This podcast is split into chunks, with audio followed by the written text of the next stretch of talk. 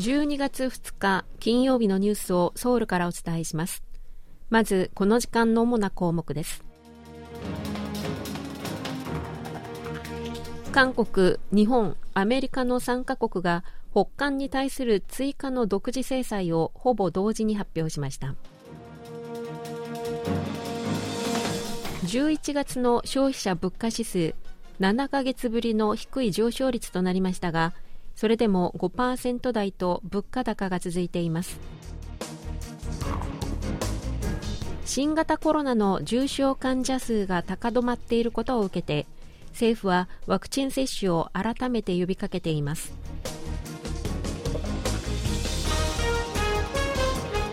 今日はこうしたニュースを中心にお伝えします。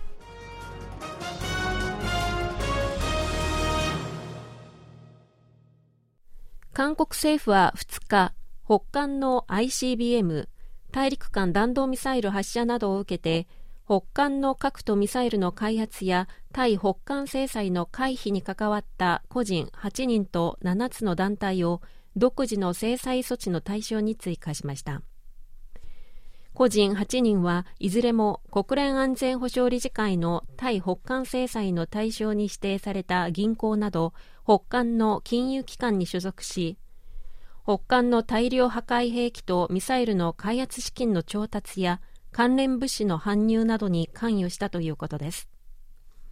また7つの団体は船舶会社や貿易会社などで北韓の違法な金融活動への支援北韓労働者の海外への派遣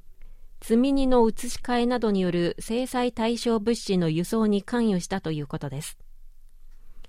韓国政府は今年10月におよそ5年ぶりとなる対北韓への独自制裁を行っていて今回はその追加措置となります。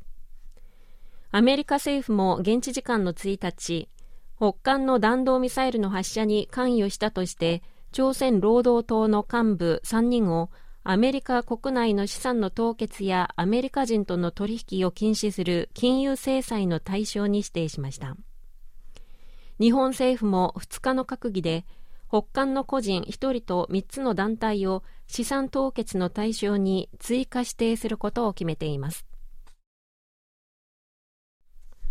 韓日米3カ国がそれぞれ北韓の核・ミサイル開発などに関与した個人や団体を制裁対象に新たに指定したことについて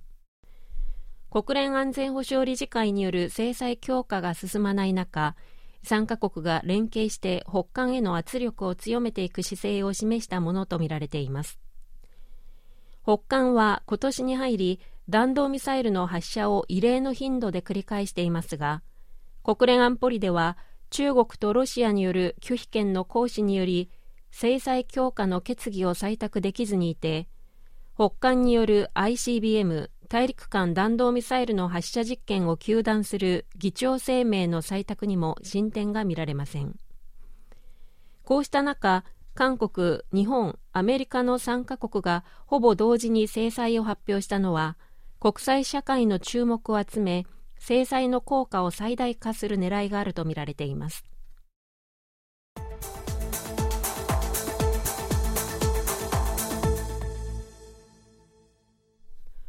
コレール韓国鉄道公社と全国鉄道労働組合は2日早朝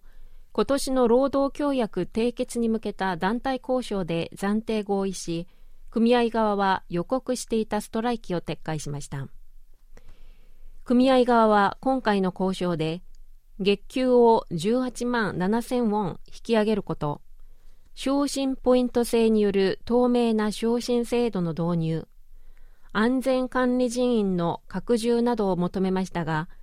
これに対して会社側が難色を示したため交渉が難航し組合側は2019年11月以来3年ぶりにストライキを予告していました。労使は1日の午後11時50分から5時間以上にわたって交渉を続け2日早朝主な争点をめぐって暫定合意に至りました。組合側は予告していた2日午前9時からのストライキを取りやめすべての列車が通常通り運行されています。交渉妥結の背景にはストが行われた場合首都圏の列車の運行本数が減って車内が混雑することが想定されイテウォンの転倒事故による悲しみが癒えない中世論の悪化を招くとの懸念があったものとみられます。ソウルの地下鉄を運営するソウル交通公社が1日に労使交渉を妥結させ労組によるストが1日で終わったことも影響を与えたものとみられます。統計局が2日発表した11月の CPI 消費者物価指数は前の年の同じ月に比べて5.0%上昇し伸び率は4月以来の低さとなりました。農畜水産物と石油類の上昇の勢いが鈍化したことが主な要因です。一方で電気、水道、ガスの上昇率は前月と同じ23.1%で高い水準が続いています。消費者物価指数の上昇率は7月に24年ぶりの高い水準である6.3%を記録しましたがその後はエネルギー価格の高騰が鈍化していることや景気の減速を背景に消費者物価指数の上昇の勢いは衰えています。しかし5月から5%を超える上昇率が続いていることから当局は今後の推移を注意深く見守ることにしています。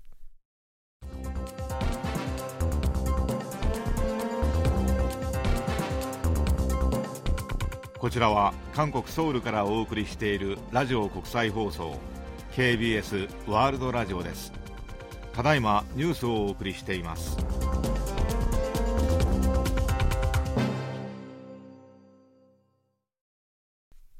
新型コロナウイルス感染症の重症患者数が高止まっていることを受けて政府は積極的なワクチン接種を呼びかけました。イー・サンミン行政安全部長官は2日今週に入ってから新規感染の動きは停滞したが重症患者数の増加傾向は続いている。死者数も1日平均40人台となり状況が悪化しかねないと懸念を示しました。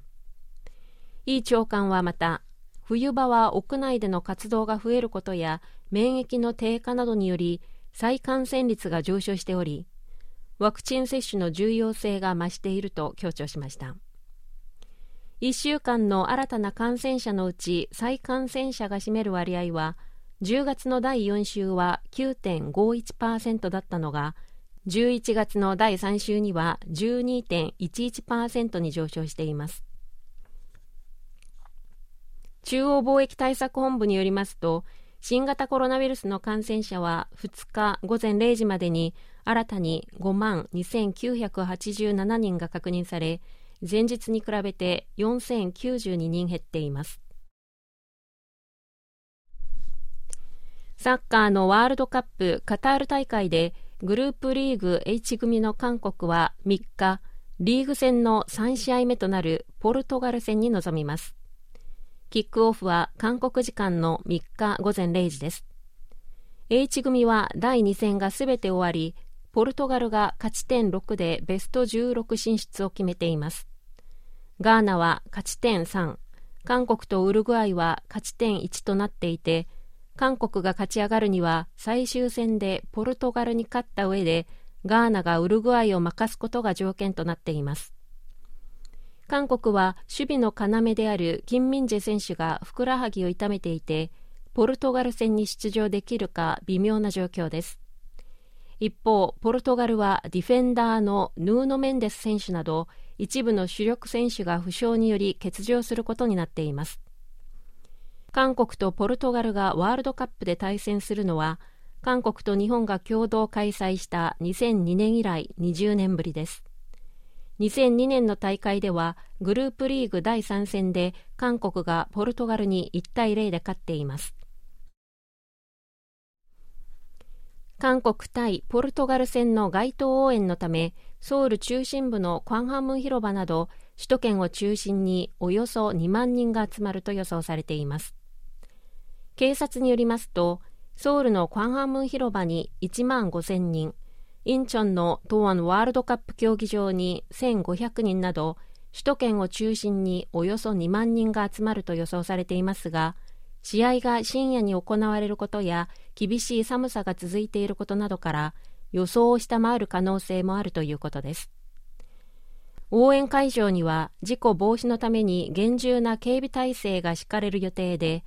クァンハンムン広場には警察官150人機動隊およそ700人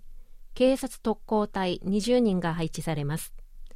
以上、ジョン・ジョンリンがお伝えしました。